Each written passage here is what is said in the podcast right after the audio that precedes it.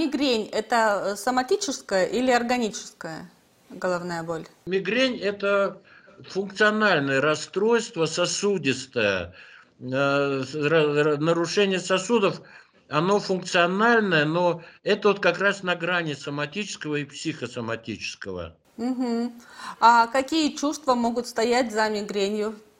Которые вызывают головную боль? Гнев? Это что угодно. Это может быть метеозависимость, это могут быть перепады настроения, э, это может быть э, особая сезонная зависимость, это э, определенные биологические, в частности, сезонные циклы организма, суточные циклы организма. Могут быть самые разные причины. Эм, но оно проявляется вот таким образом, эти так называемые гемикрония или э, мигренозные головные боли. Но часто происходит э, диагностическая ошибка.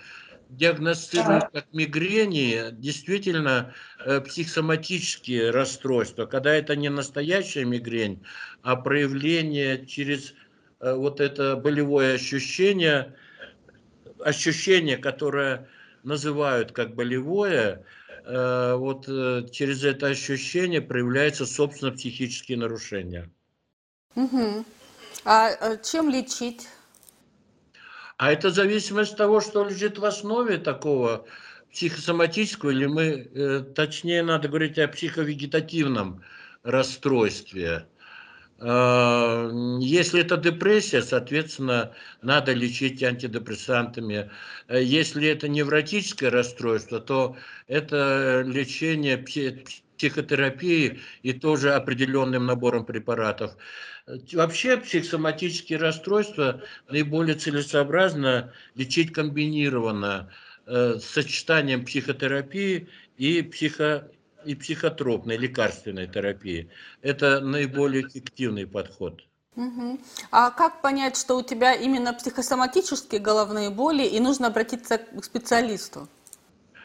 А значит, когда болит голова, вы идете к неврологу. Если это квалифицированный, опытный невролог, э, ну я потом скажу, к сожалению, происходит не так, как надо зачастую, но если это квалифицированный опытный невролог, и он понимает, что эти ощущения, на которые жалуется больной, не связаны, собственно, неврологическим заболеванием, неврологическим нарушением, то он порекомендует обратиться э, к психотерапевту или к психиатру.